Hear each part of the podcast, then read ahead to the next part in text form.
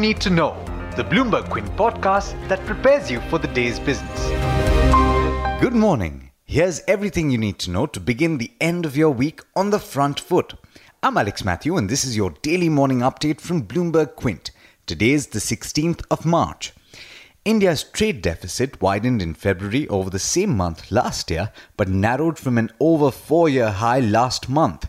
That's as export growth gathered pace and imports moderated.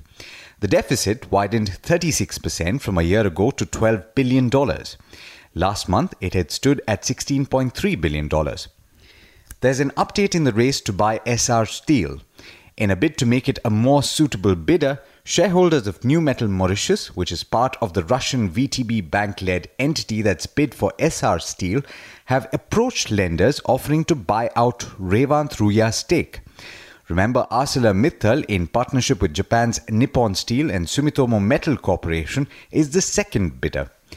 Lenders will decide on Numetal's shareholding structure after Satish Gupta, the resolution professional for Essar Steel, presents his opinion on the eligibility of the two bidders. Tata Sons has said its chief ethics officer Mukund Rajan will leave the group for personal reasons. Rajan will apparently evaluate pursuits of an entrepreneurial nature in the coming months. In an exercise conducted after the P N B fraud came to light, state-owned banks have determined that no fraudulent guarantees, except those already reported by the Punjab National Bank, were found at any of their five thousand branches that deal with foreign exchange.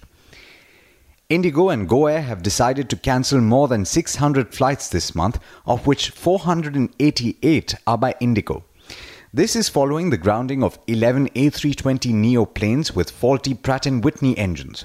In the primary market, Bandhan Bank's near four thousand five hundred crore initial public offering was subscribed zero point four times on the first day of bidding yesterday. And the I P O of India's largest state-owned defence firm, Hindustan Aeronautics, to raise four thousand two hundred crore rupees, opens today. In politics, the Y S R Congress on Thursday gave notice for moving a no-confidence motion against the B J P-led N D A government in the backdrop of the centre's refusal to grant special category status to Andhra Pradesh.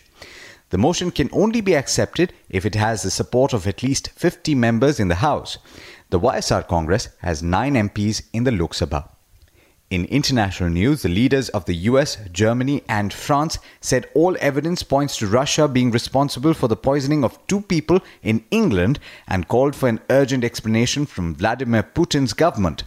The incident involved the first use of nerve agent in Europe since World War Two. Putin is yet to make a statement on the matter. The U S issued financial sanctions against two major Russian intelligence agencies, along with the Saint Petersburg-based troll farm and other Russian citizens and businesses indicted by Special Counsel Robert Mueller on charges of meddling with the two thousand sixteen U S presidential election.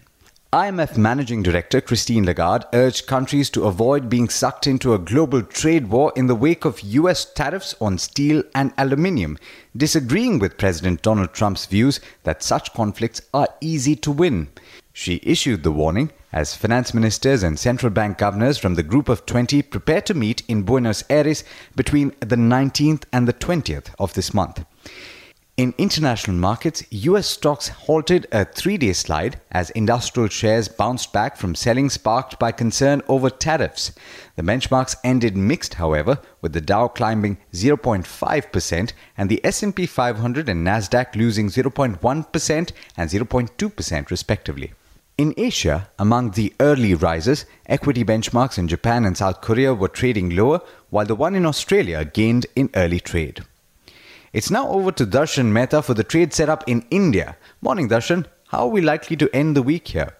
Good morning, Alex. Good morning, viewers. If you're looking at the markets currently, crude is up for the third day. The Dow managed to surge. Asia and the S D X Nifty are flat in trade and mixed cues coming in from the L M E.